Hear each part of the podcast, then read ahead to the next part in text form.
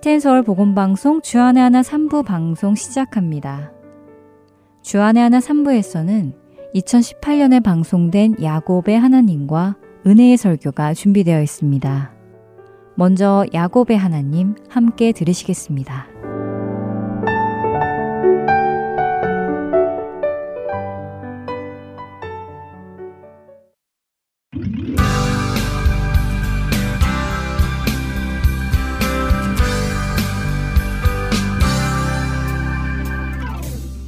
애청자 여러분 안녕하세요. 야곱의 하나님 진행의 민경은입니다. 네, 여러분 안녕하세요. 황승기입니다. 지난 시간에 애굽으로 팔려가는 요셉의 이야기를 보았습니다. 네. 형들이 요셉의 꿈이 이루어지는 것을 막으려 했어도 결국 그 꿈은 이루어진다는 것을 지난 시간 깊이 생각해 보았습니다. 네, 물론 이것은 아무의 꿈이나 이루어진다는 것은 아니지요. 그럼요. 예, 요셉의 꿈은 요셉 개인의 꿈이 아니라 하나님께로부터 온 예언입니다. 하나님의 계획이시죠. 네. 그렇게 이루어지는 것이지 어느 개인의 꿈이 반드시 이루어진다 하는 의미는 아니라는 것 기억하시면 좋겠습니다. 네. 자, 오늘 창세기 38장으로 바로 들어가 보겠습니다. 1절부터 5절을 읽어보지요. 그 후에 유다가 자기 형제들로부터 떠나 내려가서 아둘람 사람 히라와 가까이 하니라. 유다가 거기서 가나안 사람 수아라 하는 자의 딸을 보고 그를 데리고 동침하니 그가 임신하여 아들을 낳음에 유다가 그의 이름을 엘이라 하니라. 그가 다시 임신하여 아들을 낳고 그의 이름을 오난이라 하고 그가 또 다시 아들을 낳고 그의 이름을 셀라라 하니라. 그가 셀라를 낳을 때에 유다는 거십에 있었더라. 어, 갑자기 유다 이야기가 나오네요. 네, 지난 시간 마지막에 요셉이 애굽의 왕 바로의 친위 대장인 보디발의 집에 노예로 팔려간 것이 기록되었습니다. 그리고는 그 후에 하면서 유다의 이야기로 넘어가지요. 그 후라는 것은 요셉이 팔려간 이후라는 것을 이야기하는 것이죠. 그러나 팔려간 직후라는 의미는 아닙니다. 어느 정도의 시간이 흐른지는 모르겠지만 시간상으로는 요셉이 팔려간 후에 일어난 일이라는 것을 성경 은 지금 말씀하고 계십니다. 왜 이런 말씀을 드리느냐 하면요. 1절은 그 후에 유다가 자기 형제들로부터 떠났다고 하시기 때문입니다. 유다가 자기 아버지에게서 떠난 것이 아니고요. 형제들로부터 떠났다는 것입니다. 이것은 형제들 사이에 어떤 분란이 있었던 것이 아닌가 추측할 수 있게 되지요. 그렇다면 앞에 일어난 일과 연관지어 생각해 볼 때요. 처음에는 형제들이 요셉을 죽이자고 다 같이 동의해 놓고 요셉이 없어짐으로 인해 아버지 야곱이 많이 힘들어하고 이로 인해 형제들 사이에서 요셉을 팔아넘긴 사람이 누구인가 하는 다툼이 일어났을 가능성이 있지요. 그리고 그 아이디어를 낸 사람은 유다였지 않습니까? 네. 그러니까 형제들이 유다를 이 일의 주모자로 몰며 그를 책망하지 않았을까 하는 음. 생각이 듭니다. 이러한 추측은 뒤에 가서도 그럴 만한 증거들이 나옵니다. 어쨌든 이렇게 형제들 사이에서 요셉이 사라진 것에 대한 책망을 받자 유다는 형제들을 떠나 아둘람 사람 히라와 가까이 지냈다고 하시죠. 음, 형제들에게 상처받아서 형제들을 떠나 친구를 만들게 된 것이군요. 예, 그렇게 된 것이죠. 그런데요, 성경은 지금 이러한 유다의 모습을 부정적인 분위기로 묘사하고 있습니다. 좋으나 싫으나 피를 나는 형제라는 이스라엘 공동체를 떠나서 유다가 가나안 사람 곧 세상 사람과 친해진 것이죠. 음. 이절에는 더 놀라운 이야기가 있는데요. 유다가 가나안 사람 수아의 딸을 아내로 삼았다는 것입니다. 이것이 왜 놀라운 일이겠습니까? 어, 증조 할아버지 아브라함이나 할아버지 이삭, 아버지 야곱이 모두 자기 종족에서 아내를 맞이한 것에 비해 이스마엘이나 에서는 모두 가나안 여인들과 결혼을 했잖아요. 네. 그런데 메시아의 조상이 되는 유다가 가나안 여인과 결혼을 하다니 어, 깜짝 놀랄 일이네요. 그렇습니다. 그래서 놀라운 일이죠. 네. 유다가 아내를 삼는 모습은 참 특이한 표현으로 기록이 되어 있습니다. 지금껏 결혼을 할 때의 표현대로 했다면요. 유다가 가나안 사람 수아라 하는 자의 딸을 보고 그녀를 아내로 삼았다. 뭐 이런 표현을 써야 당연한 건데요. 음. 유다는 특 이하게 유다가 가나안 사람 수아라 하는 자의 딸을 보고 그를 데리고 동침하니라고 표현하죠. 아, 정말 결혼이라거나 아내를 맞이했다는 표현이 없고 단순히 동침했다라고만 하시네요. 네. 무슨 의미죠? 네, 말 그대로 본다면요. 유다는 수아의 딸을 보고 그냥 통치했다는 것이죠. 음. 거기에는 사랑함도 없고 사랑하겠다는 언약도 없습니다. 다시 말씀드리면 메시아의 조상인 유다가 조상답지 못한 육적인 행동을 하고 있다는 것입니다. 옳지 못한 행실이죠. 이래서 여인이 임신을 했는데요. 첫 아들의 이름을 엘이라고 짓습니다. 둘째도 낳고 둘째는 오난이라고 짓지요. 셋째도 낳습니다. 셀라입니다. 것입니다. 이제 영적인 삶이 아니라 세상 속으로 들어가서 세상적으로 살아가고 있는 유다의 아들들에게 한 사건이 일어나는데요. 이번에는 6절부터 11절까지 읽겠습니다. 유다가 장자 엘을 위하여 아내를 데려오니 그의 이름은 다말이더라. 유다의 장자 엘이 여호와가 보시기에 악함으로 여호와께서 그를 죽이신지라. 유다가 오난에게 이르되 내 형수에게로 들어가서 남편의 아우된 본분을 행하여 내 형을 위하여 씨가 있게 하라. 오난이 그 씨가 자기 것이 되지 않을 줄 알므로 형수에게 들어갔을 때 그의 형에게 씨를 주지 아니하려고 땅에 설정함에 그 일이 여호와가 보시기에 악함으로 여호와께서 그도 죽이시니 유다가 그의 며느리 다말에게 이르되 수절하고 내 아버지 집에 있어 내 아들 셀라가 장성하기를 기다리라 하니 셀라도 그 형들같이 죽을까 염려함이라 다말이 가서 그의 아버지 집에 있으니라. 자, 가나안 여인과 결혼하여 아들을 낳은 유다. 이 유다의 아들 역시 가나안 여인과 결혼을 합니다. 다말이라는 여인이죠. 유다는 어쩌면 지금 방황하고 있는지도 모릅니다. 자신의 이스라엘 공동체에서 나와서 가나안 공동체 속에 살아가는 것이죠. 어쩌면 그에게는 이스라엘 공동체에서 거부당했다는 상처가 있었던 것 같습니다. 그래서 형제들이 아닌 세상의 친구들과 어울려 아무 생각 없이 살아가고 있죠. 그는 하나님께서 자신을 통해 이스라엘을 다스릴 다윗 왕을 보내시고 그 다윗 왕의 혈통을 따라 이스라엘을 구원할 메시아와 또 온 인류를 구원하실 메시아가 오실 것을 모르기 때문에 이렇게 살아가고 있는 것이겠죠. 우리도 우리의 미래를 모르기에 자포자기하고 막 살게 되기도 합니다. 그러나 우리가 지금 유다의 삶을 보며 메시아의 조상이 저렇게 살면 안 되는데 자신이 누군지를 모르는구나 하는 안타까움이 생기는 것처럼요.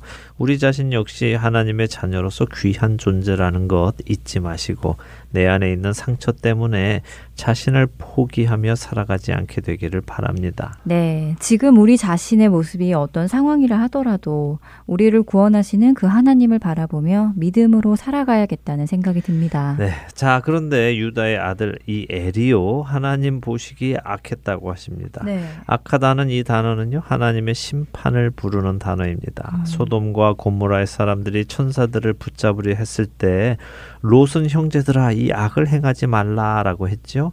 지난번 요셉의 형제들이 악을 행했기에 요셉은 형들의 악행을 아버지에게 알렸다고 했습니다. 이렇게 하나님의 심판을 부르는 악을 유다의 아들이 행했습니다. 그리고 하나님께서는 그를 죽이셨다고 하십니다. 우리는 그가 무슨 일을 했는지는 정확히 모릅니다. 그러나 성경에서 하나님께서 한 사람을 그의 행한 악함으로 인해 죽이셨다는 기록은 이 사람 유다의 첫 아들 엘이 처음입니다. 하나님께서 노아의 홍수로 인류를 멸하시고요. 소돔과 고모라를 멸하셨지만 이들은 모두가 공동체입니다. 한 개인으로는 엘이 처음이지요. 무슨 일이었는지는 모르지만 엘이 하나님의 심판을 받은 것이군요. 네. 그런데 이런 글을 읽으면 왠지 하나님이 무섭기도 하고요. 또 너무하신 것 아닌가 하는 생각도 들 음. 때가 있습니다. 예, 우리가 사는 세상 그러니까 2018년의 세상은요. 인본주의의 극치를 달리는 세상입니다. 음. 이게 무슨 말씀이냐 하면요. 세상의 중심이 사람이라는 것입니다. 음. 사람이 모든 것의 중심이라고 믿지요. 그래서 모든 것이 사람을 위해 존재하고 사람을 위해 일하고 돌아간다고 믿고 있습니다. 심지어 심지어는요, 하나님까지도 사람을 위해 존재하는 신으로 착각하기도 하지요. 이런 생각에서 보면 악을 행했다고 그를 죽이신 하나님이 너무한 신, 잔인한 신, 심지어 나쁜 신으로까지 사람들은 평가를 하기도 합니다. 그러나 우리가 정의라는 관점에서 생각을 하면요. 그렇지 않습니다. 세상 사람들은 참 이기적이어서요. 자기에게 유리하면 가져다 쓰고 자기에게 불리하면 버리고 합니다.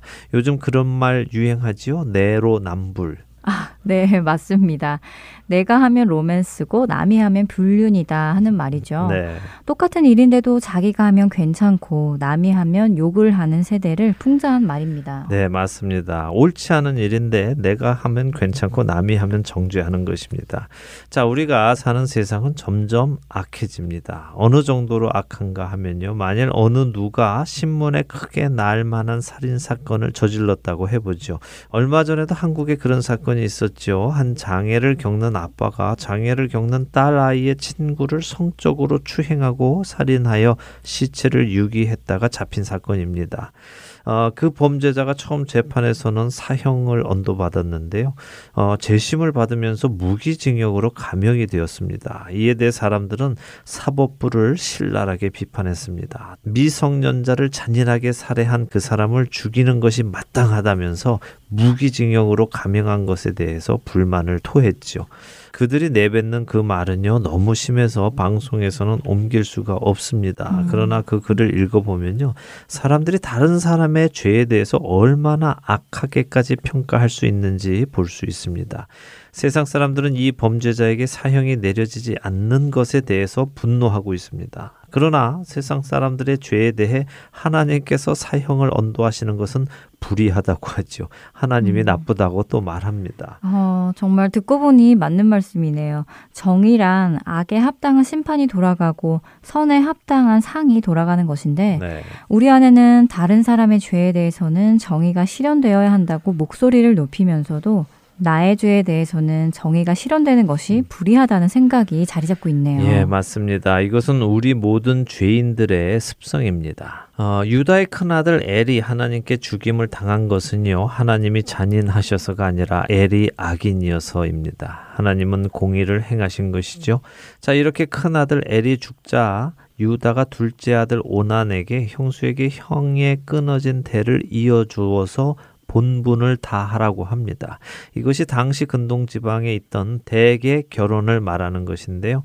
이것은 당시 있었던 함무라비 법전에도 있는 내용이고 당시의 문화가 그랬다는 것입니다. 요즘 시대 우리에게는 받아들이기 어려운 문화네요. 네, 어려운 문화죠. 네. 예, 그런데 한 가지 우리가 생각해야 할 것은요. 이 법이 왜 존재했느냐 하는 것입니다.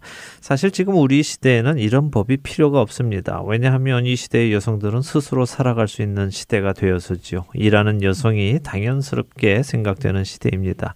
이것이 꼭 옳은 것이라고 말씀드리는 것은 아닙니다. 시대가 그렇다는 말씀입니다. 그러나 유다의 시대 당시 또 훗날 모세의 시대 당시 여성은 스스로 일을 할 수 없었습니다. 남성에게 속해 있었지요. 그렇게 남편이 죽으면 여성은 꼼짝없이 죽게 됩니다. 누군가 보살펴 주지 않으면 말입니다. 그렇기에 형제로서 형제의 아내가 그냥 죽게 내버려 둘 수 없는 것이고요. 그런 이유로 대를 이어서 살아갈 수 있도록 해주는 것입니다. 어, 그런데 그 동생 오나는 이러한 법의 정신을 무시한 것이죠. 어, 형 대신 형수에게 대를 이어주는 것은 형의 집안의 생명 생명을 이어가게 해주는 귀한 일인데도 불구하고 오나는 자신이 형 대신 장자가 되어서 더 많은 유산을 받을 수 있는데 씨를 이어주면 자신에게 돌아올 것이 적어짐으로 그 일을 하지 않는 것입니다. 하지만 적어진 것이 아니라 자기는 원래대로 받는 건데도 음. 욕심이란 이렇게 사람을 올바른 생각을 하지 못하게 하는 것입니다. 성경은 오나니 그 형수에게 씨를 주지 않은 것이 아니라 형에게 씨를 주지 않았다고 표현하십니다. 그러니까 오나는 형을 향해서 동생으로서의 의무를 다하지 않은 것입니다. 더 나쁜 것은요, 만일 그가 형에게 씨를 줄 생각이 없었다면 그는 형수와 동침하지 말았어야 합니다. 그러나 그는 형수와 는 동침을 하면서도 씨는 주지 않는, 다시 말하면 형수를 성적으로 농락하여 자신의 욕정은 채우면서도 법의 본 의미는 무시하는 아주 악한 일을 한 것입니다. 아, 설명을 듣고 보니 오난의 행동이 정말 악하네요. 그가 죽는 것도 전혀 이상한 일이 아닌데요. 네, 그래서 하나님께서 그도 죽이십니다. 이렇게 두 아들이 죽자 유다는 다말에게 친정에 가서 수절하며 기다리라고 합니다.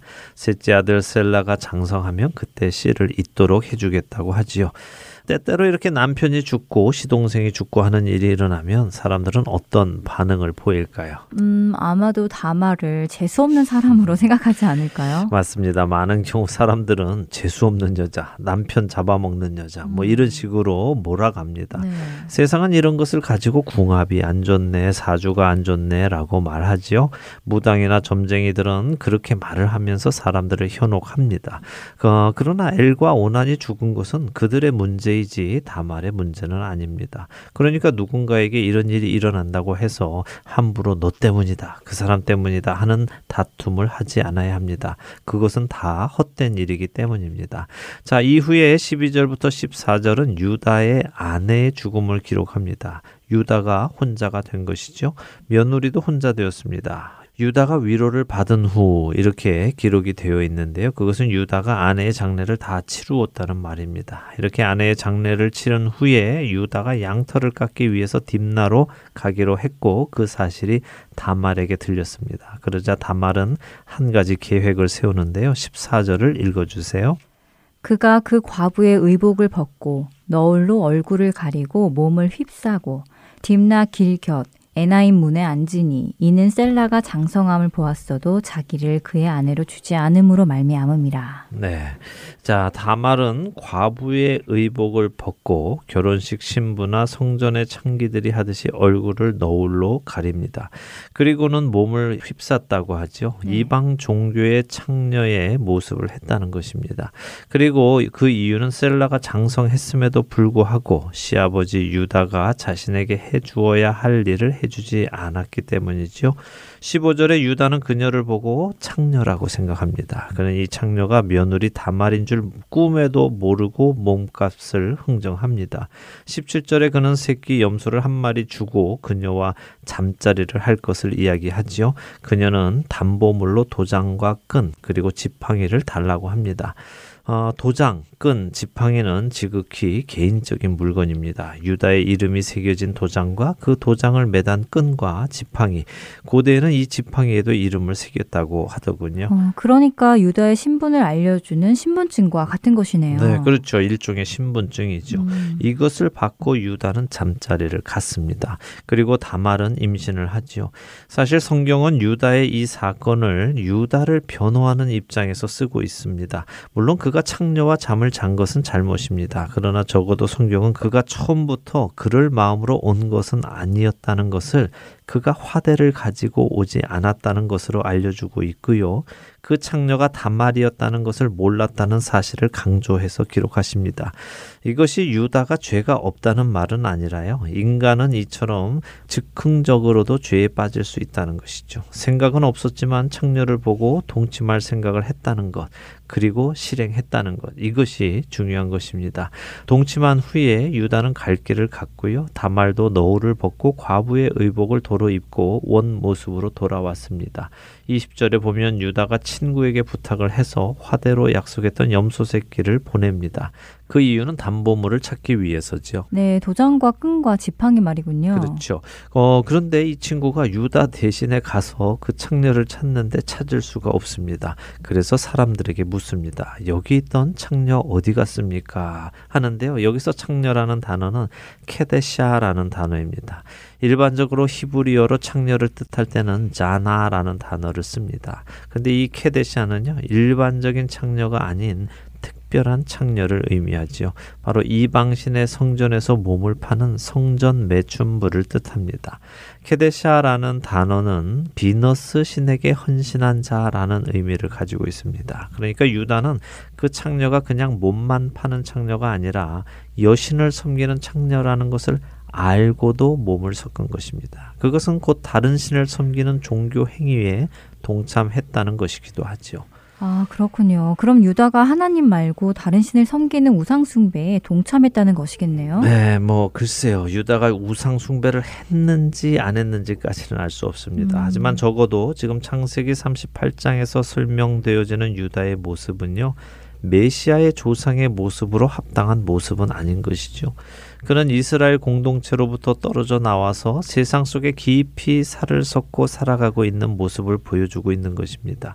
이미 가나안 사람과 친하게 지내면서부터 그는 하나님으로부터 떠나서 살아가기 시작했죠. 그러니 이 글을 읽는 우리 독자들은 걱정스럽게 되는 것입니다. 아니 이 사람이 이렇게 살면 우리 메시아께서 못 오시는데 하고 말입니다. 어, 이렇게 유다의 친구가 그 동네에서 성전 매춘부를 찾으니까요. 21절에 그 동네 사람들이 우리 동네는 성전 매춘부가 없습니다라고 대답을 합니다. 그러자 유다의 친구가 돌아와서 그대로 전하지요. 내가 그런 창녀를 못 찾았는데 동네 사람들이 자기 동네에는 창녀가 없다고 하더라고라고 말을 합니다. 그러니까 유다가 그럼 내버려 두라고 합니다. 괜히 화대를 주겠다고 찾아다녀 봐야 내가 창녀와 잠을 잤다고 광고하고 다니는 것밖에 되지 않으니까 그만두게나 담보물을 잃어버린 셈 치지 하고 23절에 유다가 말을 합니다. 자, 이제 24절을 읽어 주세요. 석 달쯤 후에 어떤 사람이 유다에게 일러 말하되 내 며느리 다말이 행음하였고 그 행음함으로 말미암아 임신하였느니라 유다가 이르되 그를 끌어내어 불사르라. 네. 아 드디어 다말의 임신 소식이 전해졌네요. 그렇습니다. 그 소식을 듣자마자 유다는 다말을 불살라 죽이라고 명합니다. 비록 다말이 친정에 가 있기는 하지만 여전히 다말은 유다의 며느리고 유다 집안의 여인이었지요. 어, 유다는 다말이 남자의 품을 그리워해서 행음했다고 생각했고요. 그런 이유로 그녀를 불태워 죽이라고 한 것입니다. 사람들이 다말을 불태워 죽이기 위해 끌고 나갈 때 다말은 자신이 가지고 있던 유다의 담보물을 유다에게 보내면서 이 담보물의 주인이 이 아기의 아버지다라고 전합니다. 그것을 본 유다가 26절에 이렇게 말을 하는데요. 한번 읽어 주세요. 유다가 그것들을 알아보고 이르되 그는 나보다 옳도다. 내가 그를 내 아들 셀라에게 주지 아니하였음이로다 하고 다시는 그를 가까이 하지 아니하였더라. 네.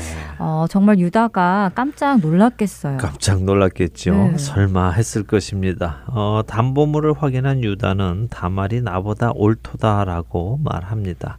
다말의 이러한 행동은 욕먹을 일이기도 하지만요. 그녀가 그렇게 행동하게 된 원인은 자신에게 있다는 것을 인정하는 것이죠.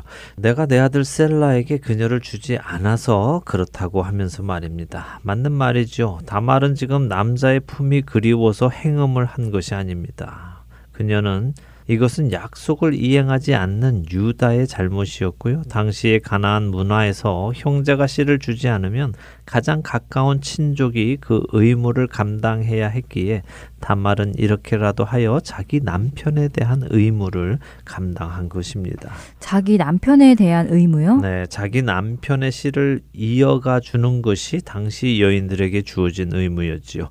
결국 유다는 단말의 행동이 자신의 아들 가문에게 해주어야 할 것을 해주지 않고 있던 자신의 행동보다 더 나은 행동이었다고 인정을 하는 것입니다. 유다는 임신한 다말을 용서하고 받아들입니다. 그리고 그 후로 그녀를 다시는 가까이 하지 않았다고 하시죠. 유다는 자신도 모르는 사이에 자기 아들에게 해주어야 할 의무를 해주게 되었고요. 그 의무를 다 했기에 더 이상 다말과 동침하지 않았다는 말씀입니다. 그리고 27절부터 30절까지는 다말이 쌍둥이를 낳는 장면을 그립니다. 이 부분은 다음 시간에 계속해서 보도록 하겠습니다. 오늘 유다의 이야기는 오늘 우리 시대의 가치관에 서는 충격적인 이야기입니다. 그러나 그 충격적인 이야기가 왜 기록이 되어 있어야만 하는지도 우리는 생각해 보아야 하지요. 한 주간 한번 생각해 보시고요. 다음 시간에 함께 이야기를 나누면 좋겠습니다. 네, 창세기 38장 한 주간 묵상해 보시면서 다음 시간에 만나 뵙기를 소원합니다. 다음 주에 뵙겠습니다. 안녕히 계세요. 안녕히 계십시오.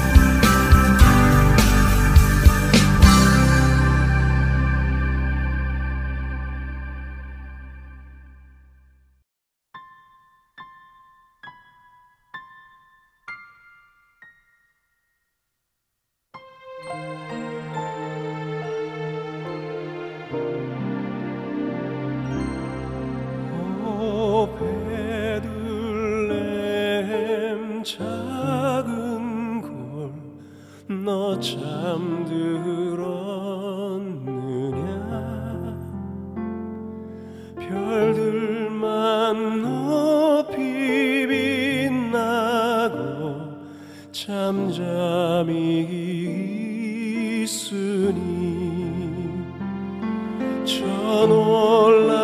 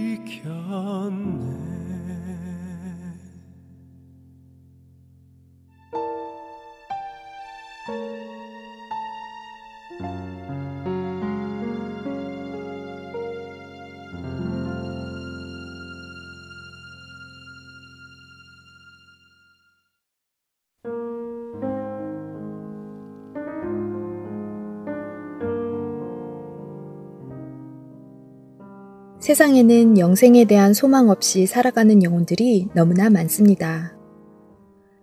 하트앤 서울 복음 방송은 절망 가운데 살아가고 있는 이들에게 진정한 소망이신 예수님을 전하는 메신저입니다.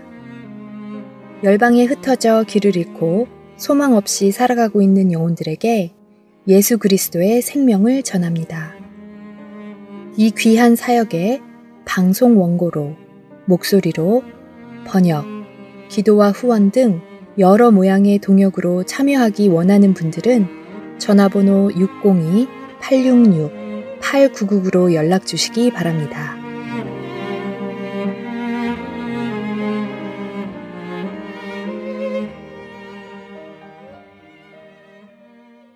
은혜의 설교 말씀으로 이어드립니다. 오늘 설교 말씀은 서울 우면동 교회 정준경 목사님께서 이사야서 66장 1절부터 6절까지의 본문으로 참된 예배라는 제목의 설교해 주십니다. 은혜의 시간 되시길 바랍니다.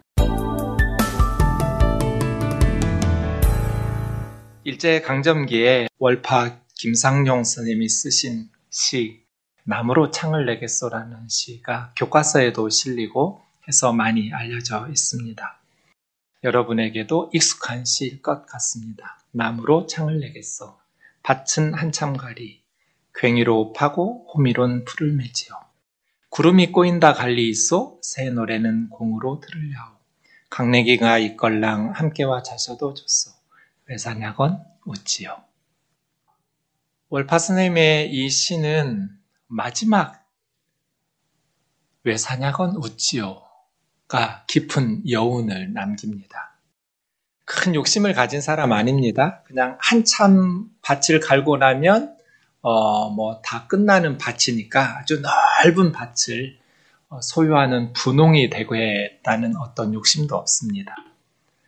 그렇다고 해서 세상의 부귀 영화, 구름이 꼬인다고 해도 가지 않겠다고 흔들림 없이 나는 자족하면서 살겠노라는 시인의 어떤 결심이 담겨져 있죠. 그런데 왜 사냐고 묻는다면 웃지요. 여러분, 왜 사냐고 물으신다면 어떻게 대답하시겠습니까?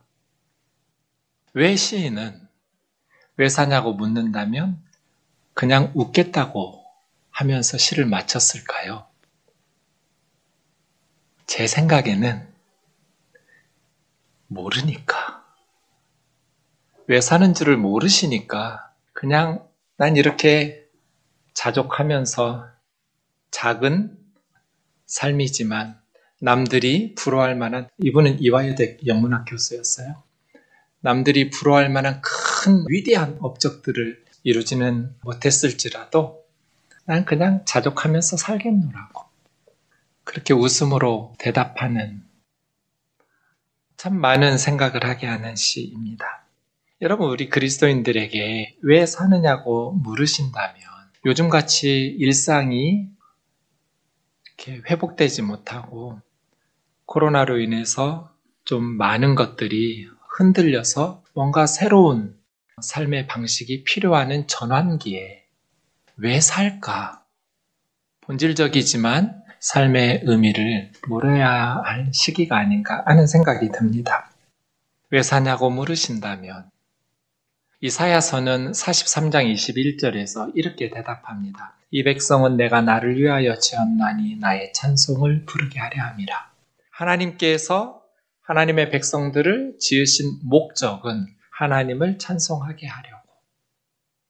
예수님께서는 나를 보내시니가 나와 함께 하시도다. 나는 항상 그가 기뻐하시는 일을 행함으로 나를 혼자 두지 않았다. 이렇게 말씀하셨습니다. 그러니까 예수님 마음 속에는 예수님을 세상에 보내신 하나님 아버지를 항상 기뻐하시도록 하는 삶. 이것이 항상 마음속에 계셨던 거죠? 네. 왜 사냐고 물으신다면 나는 하나님을 기쁘시게 하는 예배자. 나는 하나님을 위해서 하나님께서 지으셨으므로 하나님을 찬송하게 하려고 지으셨으므로 나는 항상 하나님을 기쁘시게 하는 예배자로 살겠노라고 대답하는 것이 성경이 우리에게 가르쳐 주시는 대답일 것 같습니다. 왜 사느냐고 묻는다면 나는 예수님처럼 항상 하나님을 기쁘시게 하는 것, 하나님을 예배하는, 하나님을 찬송하는 하나님의 자녀로 살겠노라고 대답하는 것이 맞을 것 같습니다. 하나님을 기쁘시게 하는 참된 예배자가 되려면 어떻게 해야 할까요? 세 가지 그림을 보여드리겠습니다. 이 세 가지는 다 계란에서 나온 아이들인데요. 껍질을 누가 깨느냐에 따라서 또 언제 깨느냐에 따라서 달라집니다. 스스로 껍질을 깨고 나오면 병아리가 됩니다. 그런데 다른 사람이 껍질을 깨줘서 나오면 후라이가 됩니다. 나와야 될 때 나오지 못하고 껍질을 깨지 못하면 썩은 계란이 됩니다. 악취가 나지요. 참된 하나님을 기쁘시게 하는 예배자가 되려면 껍질을 스스로 깨고 나오는 병아리가 돼야 돼. 적어도 다른 사람이 깨줘서 나오는 후라이라도 돼야 돼요. 껍질을 깨지 못하면 썩은 계란이 돼요. 우리는 스스로 껍질을 깨고 나온 병아리인가?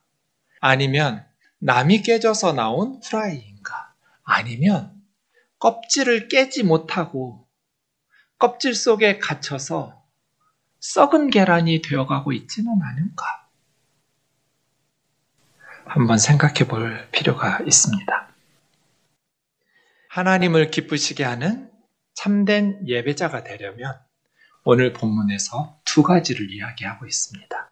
하나님을 기쁘시게 하는 참된 예배자가 되려면 어떻게 해야 할까요? 1절, 2절 같이 읽겠습니다. 시작. 여호와께서 이와 같이 말씀하시되 하늘은 나의 보좌요 땅은 나의 발판이니 너희가 나를 위하여 무슨 집을 지으랴 내가 안식할 초소가 어디랴 나 여호와가 말하노라 내 손이 이 모든 것을 지었으므로 그들이 생겼느니라. 물은 마음이 가난하고 심령에 통회하며 내 말을 듣고 떠는 자, 그 사람은 내가 돌보려니와. 1절과 2절 상반절까지 껍질을 깨고 나와야 될 첫 번째 주제가 나옵니다. 첫 번째 껍질이 나와요. 뭡니까? 너희가 나를 위하여 무슨 집을 지으랴? 내가 안식할 처소가 어디랴? 왜요? 하늘은 나의 보좌, 저 하늘이 하나님이 앉으시는 의자예요. 땅은 나의 발판, 이 온 땅이 하나님께서 발을 놔두시는 발판이에요. 그런데 인간들이 손으로 지은 어떤 건물에 하나님을 모셔둘 수 있단 말이에요. 아무리 화려한 신전을 지어놓고 하나님 여기서 계시면서 우리에게 복을 주세요 라고 말하는 것 자체가 어리석은 일이죠. 왜요? 하나님의 손이 이 모든 우주 만물을 지으셨어요. 그래서 이 세상이 생겼어요. 우리 눈에 보이는 모든 것들이 하나님이 지으신 피조물들이에요. 그런데 인간들이 어떤 건물을 지어놓고 그 안에 하나님을 가둬둘 수 있냔 말이에요.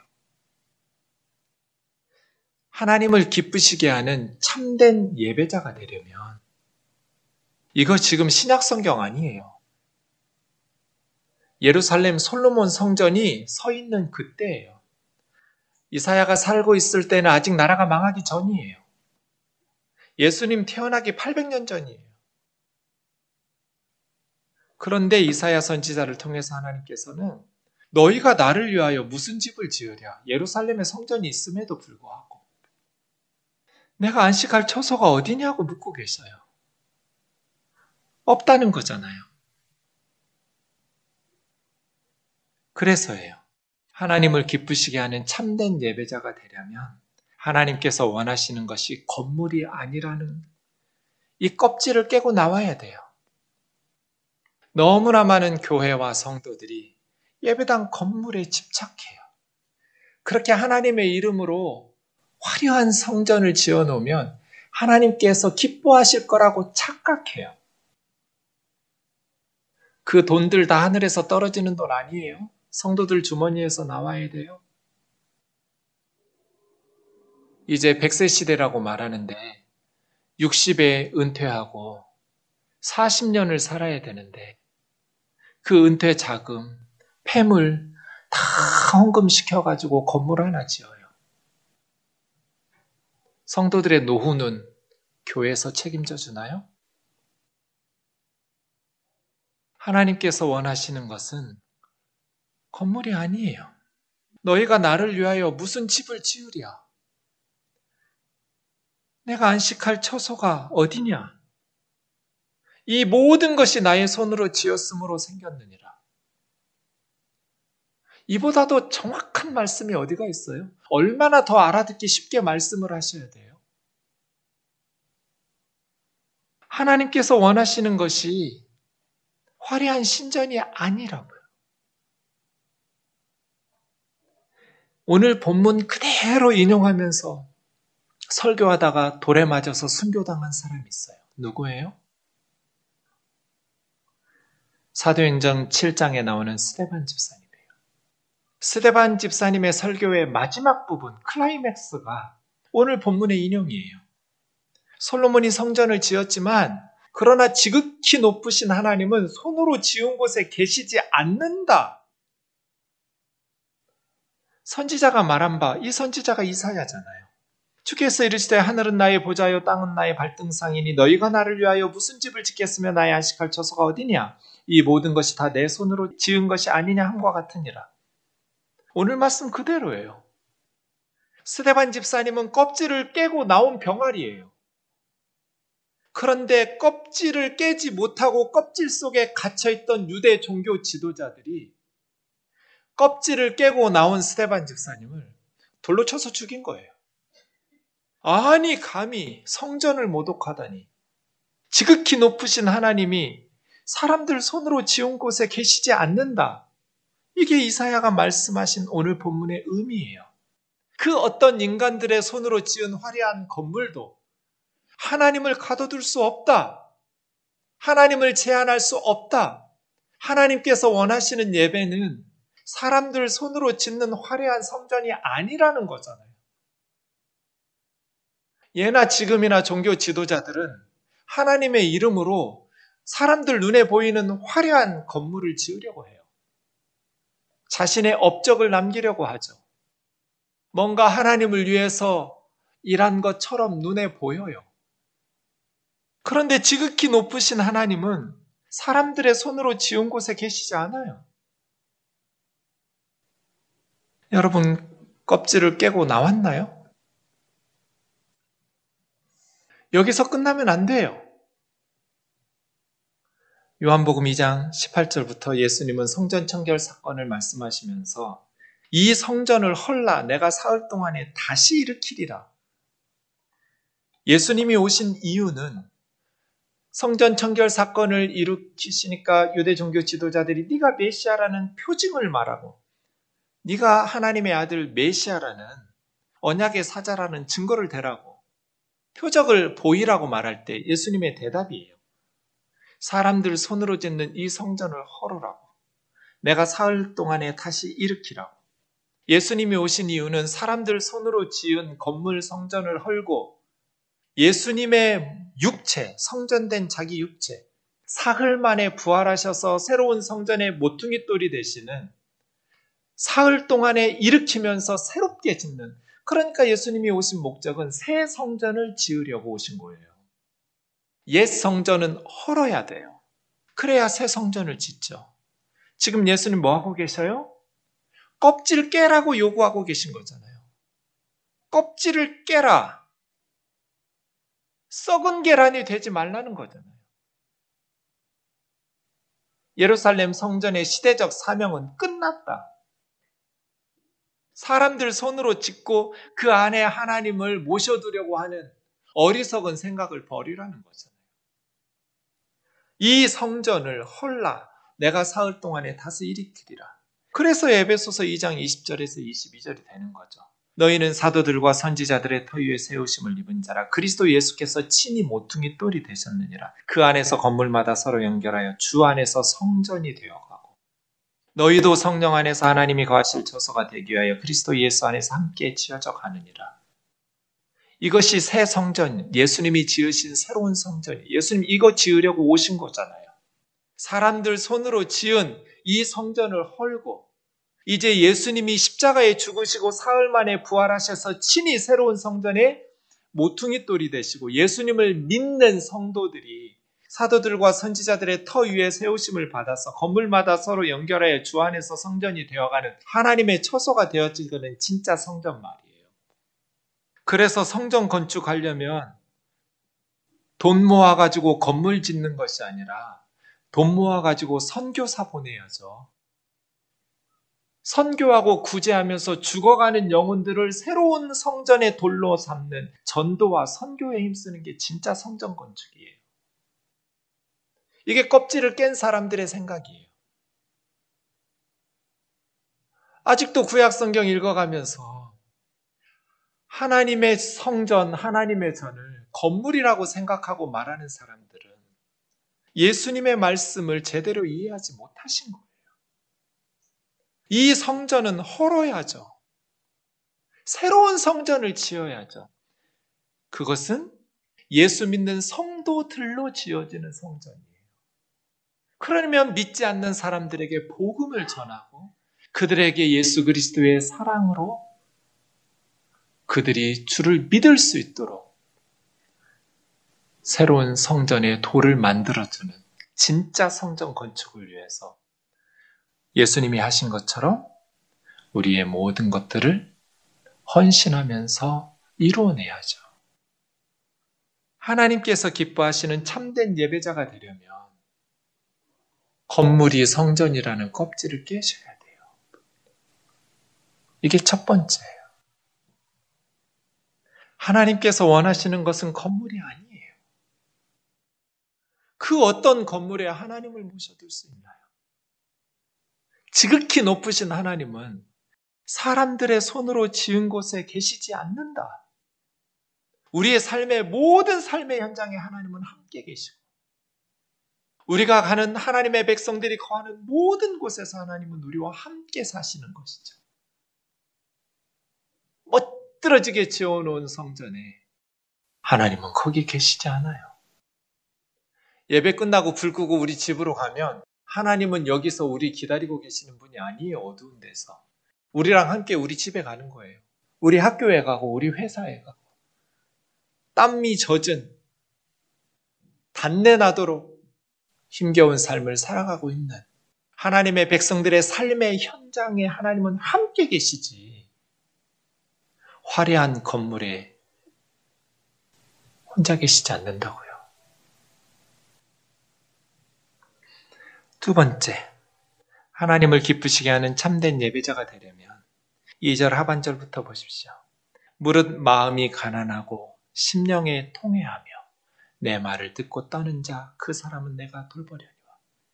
마음이 가난한 마음의 갈급함, 사모함이 있는 거예요. 누구에 대해서? 하나님에 대해서. 배부른 사람은 아무리 산의 진미를 갖다 주어도 거들떠보지 않을 거예요. 그런데 가난한 사람, 갈급한 사람은 사모함이 있는 사람은 작은 것에도 소중히 여기면서 그 가치를 알 거예요. 내 마음은 하나님으로 인해서 가난한 마음인가? 아니면 하나님 아닌 세상적인 것들로 가짜 하나님으로 채워가지고 배부른 상태는 아닌가? 마음이, 심령이 가난한 사람. 심령에 통해한다라는 것은 이 통해는 마음이 부서지고 깨진 거예요. 마음이 부서진 사람. 참된 회개는 하나님 앞에서 마음이 부서진 거죠. 부서진 마음. 하나님의 말씀을 듣고 떠는 사람. 이건 무슨 공포감에 떠는 게 아니에요. 존경하고 사랑하고 경외하기 때문에 떠는 거예요. 하나님을 경외하고 사랑하고 하나님이 내 삶에 너무나 소중하기 때문에 하나님의 말씀을 들을 때 경외하는 사람. 그래서 순종하는 사람. 그 사람들을 하나님께서 돌보신대요. 3절에는 반대가 나와요. 소를 잡아 드리는데 살인이라고 말할 수도 있고 남을 때린다고 말할 수도 있어요. 이 단어는 나카라는 때리다, 죽이다. 하나님 앞에 율법대로 소를 잡아서 제물로 드렸는데 남을 구타하거나 죽이는 것과 같이 하고 어린 양으로 제사 드리는 것은 개의 목을 꺾음과 개는 부정한 짐승이어서 예배 드릴 수 없어요. 정결한 짐승으로 예배에 제물로 드리려면 발굽이 갈라지고 되새김질을 해야 돼요. 개나 돼지는 발굽은 갈라졌지만 되새김질을 못해서 하나님 앞에 예물로 드릴 수 없는 부정한 짐승이에요. 그런데 어린 양으로 제사 드리는 것을 개 목을 꺾음 꺾는 것처럼 해요. 하나님 앞에 드리는 예물은 돼지 피를 다름없이 하고 하나님 앞에 향을 피워서 분양하는 것은 우상을 창송하는 것과 다름없이 이 뭐하는 사람들이에요? 겉으로는 소와 어린 양과 예물과 분양을 드리는데 마음으로는 그냥 우상에게 드리는 것처럼 다른 게 없어요. 그래서 자기 길을 택하며 그들의 마음은 가증한 것은 우상이거든요. 그러니까 하나님 앞에 형식적인 예배는 드려요. 그런데 그들의 마음은 하나님을 기뻐하는 것, 하나님을 향해서 가난한 심령이 없어요. 하나님에 대한 애정도 열정도 사랑도 없죠. 형식적으로 하나님 앞에 예배하는데 그들은 우상, 가증한 것을 기뻐해요. 그래서 자기 길을 선택해요. 자기 원하는 대로 살아요. 참 그런 예배를 받으시는 하나님 마음이 괴로우시겠죠. 소를 잡아 드려요. 어린 양을 잡아 제사 드려요. 예물을 가지고 와요. 분양을 해요. 그런데 마음으로 하나님을 기뻐하지 않아요. 그들의 마음은 우상을 기뻐해요. 세상을 더 좋아해요. 하나님은 그들의 마음에 없어요. 그래서 하나님은 4절 나 또한 유혹을 그들에게 택하여 주며 유혹이라고 번역할 수 있지만 세 번역이나 공동 번역처럼 혹독하게 다루어 심판하시겠다는 의미죠. 그들이 무서워하는 것을 그들에게 임하게 하리니 이는 내가 불러도 대답하는 자가 없고 내가 말해도 들으려고 하지 않고 하나님의 눈앞에서 악을 행하며 하나님께서 기뻐하지 않는 것을 선택해요. 그러니까 소를 잡아 드려요. 어린 양으로 예배를 드리죠. 예물을 드리고 훈양은 하는데 하나님의 말씀을 들으려고 하지 않아요. 불러도 대답하는 사람이 없고 하나님 말씀에도 들으려고 하지를 않아요. 자기가 원하는 대로 자기 길을 선택하고 그들의 마음은 가증한 것을 기뻐해요. 악을 행해요. 하나님께서 기뻐하시는 것은 선택하지 않아요. 이렇게 예배드려요. 5절이요. 여호와의 말씀으로 말미암아 떠는 자들아. 이것은 2절에 떤다라는 거하고 같은 단어예요.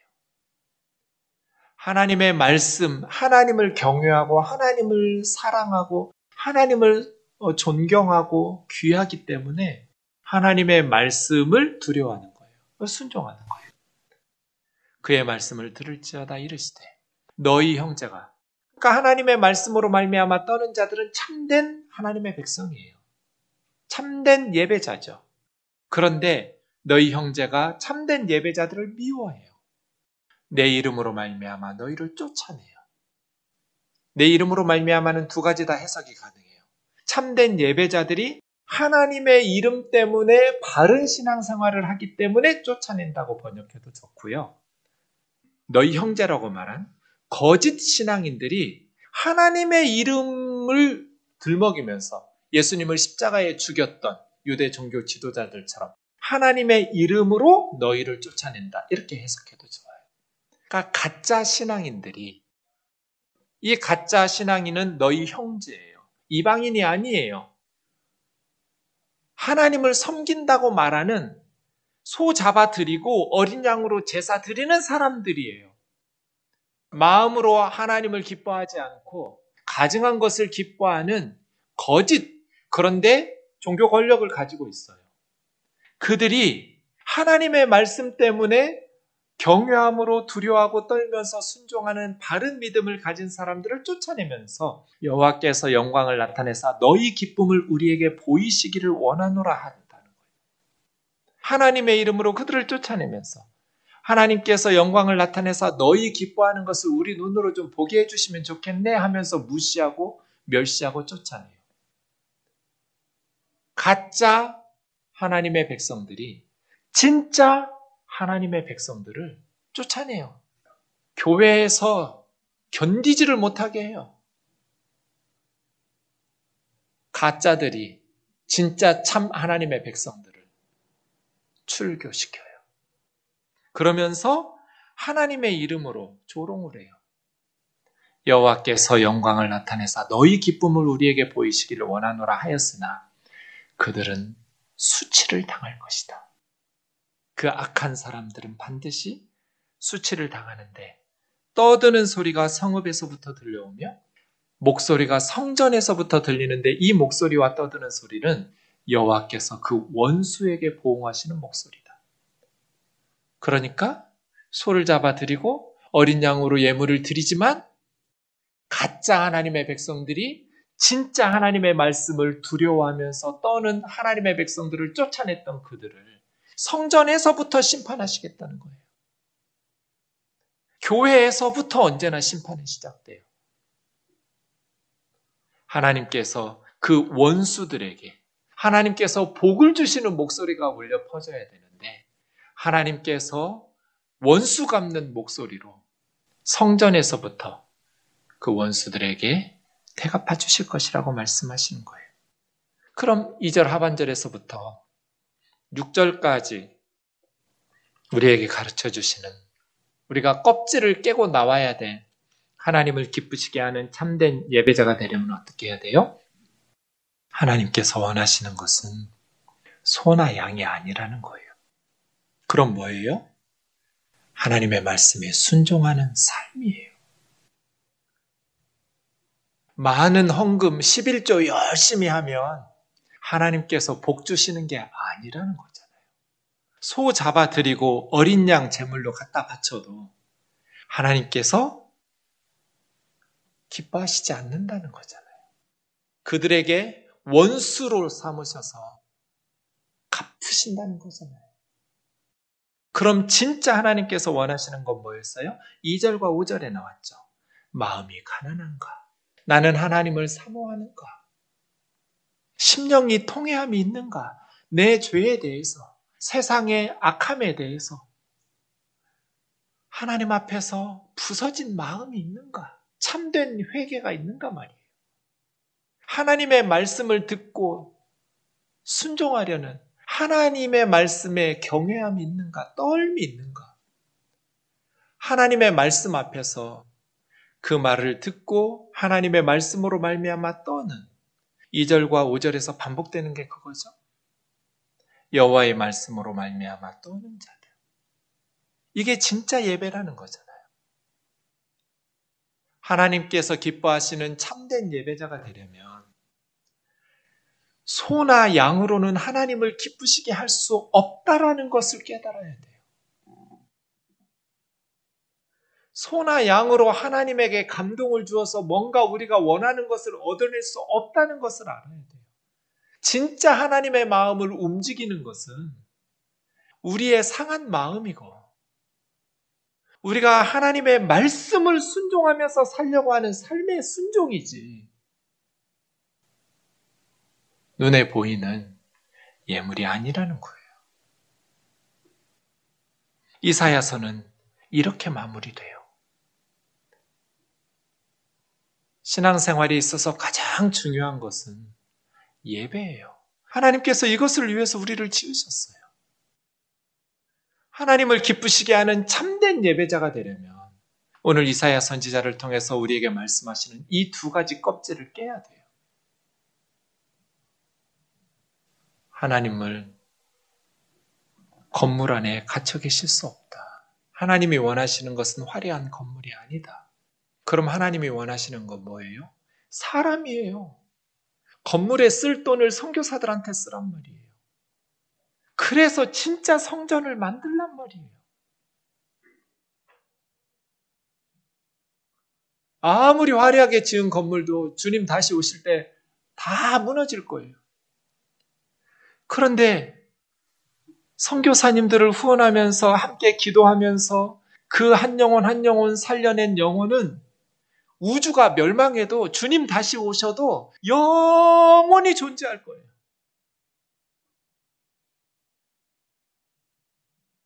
이따가 사라질 건물에 그 많은 자원을 쏟아부을 것이 아니라 영원히 영원히 천국에서 함께 살아갈 하나님의 백성들을 만들어내는 것이 하나님을 기쁘시게 하는 거죠. 하나님께서 원하시는 것은 소나 양이 아니라 하나님의 말씀을 듣고 떠는 거, 하나님의 말씀을 순종하는 거 말이에요. 제가 지난 목요일에 코로나 백신을 맞고 제가 위가 약해서 약을 먹지 않고 견뎌내려고 하다가 정말 죽는 줄 알았어요. 정말 아프더라고요. 죽지는 않겠지만 그런 생각 들었어요. 내가 죽으면 우면동 교회는 내 아내를 돌봐줄까? 그럴 것 같지가 않아요. 새로운 담임 목회자 가족 잘 돌보고 해야죠. 그런데 목회자의 아내들은 남편인 목사가 죽으면 교회로부터 버림을 받아요. 그 자녀들은요, 그냥 알아서 살아야 돼요. 사랑하는 자매 형제 여러분, 하나님께서 기뻐하시는 예배가 뭘까요? 하나님을 기쁘시게 하는 참된 예배자가 되려면 축도 끝나는 순간부터 예배당 건물을 나가는 순간부터 우리 예배가 진짜 시작돼요. 삶으로 드리는 예배. 삶의 현장에서 하나님의 말씀을 두려워 떨면서 순종하려는 마음으로 하나님의 은혜를 사모하고 하나님의 말씀을 사모하고 내가 그렇게 살지 못하기 때문에 마음이 부서지고 이 세상에 하나님을 대적하기 때문에 마음이 부서지고 아프간의 어린아이들, 여자아이들 걱정 때문에 잠이 오지 않는 파르바나처럼 눈물을 흘리는 그렇게 가슴 아픈 아이가 생길까봐 이사야 43장 21절 다시 읽고 마치겠습니다. 시작. 이 백성은 내가 나를 위하여 지었나니 나를 찬송하게 하려 함이니라.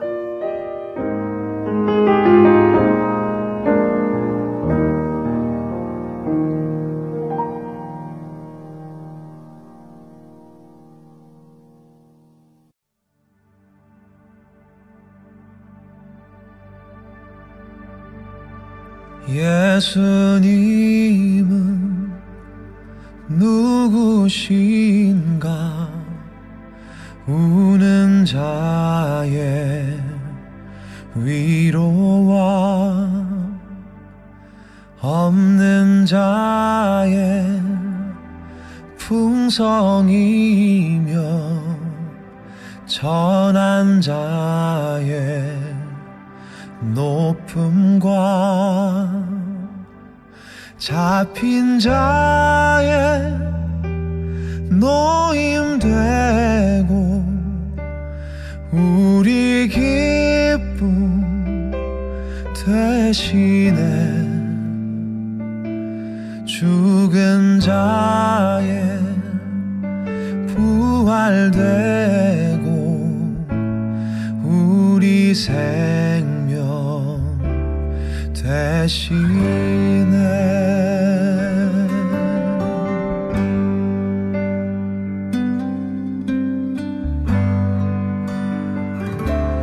예수님은 누구신가? 약한 자의 강함과 눈먼 자의 빛이시며 병든 자의 고침과 만국인의 구주시며 모든 왕의 왕이요 심판하신 주님 되고 우리 영광 대신에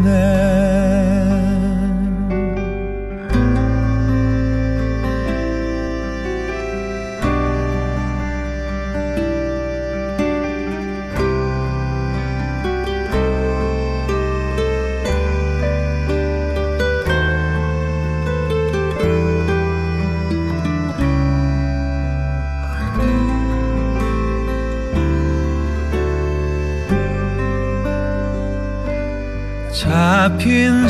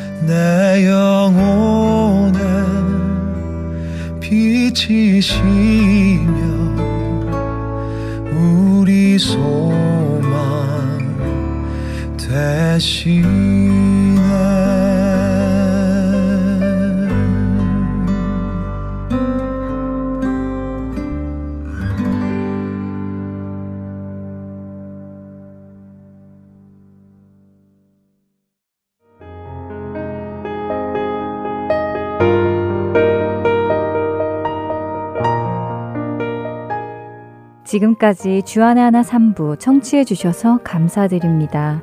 다른 방송들을 더 듣고 싶으신 분들은 홈페이지 www.할테인서울.org에서 특별 방송을 클릭하시면 들으실 수 있습니다.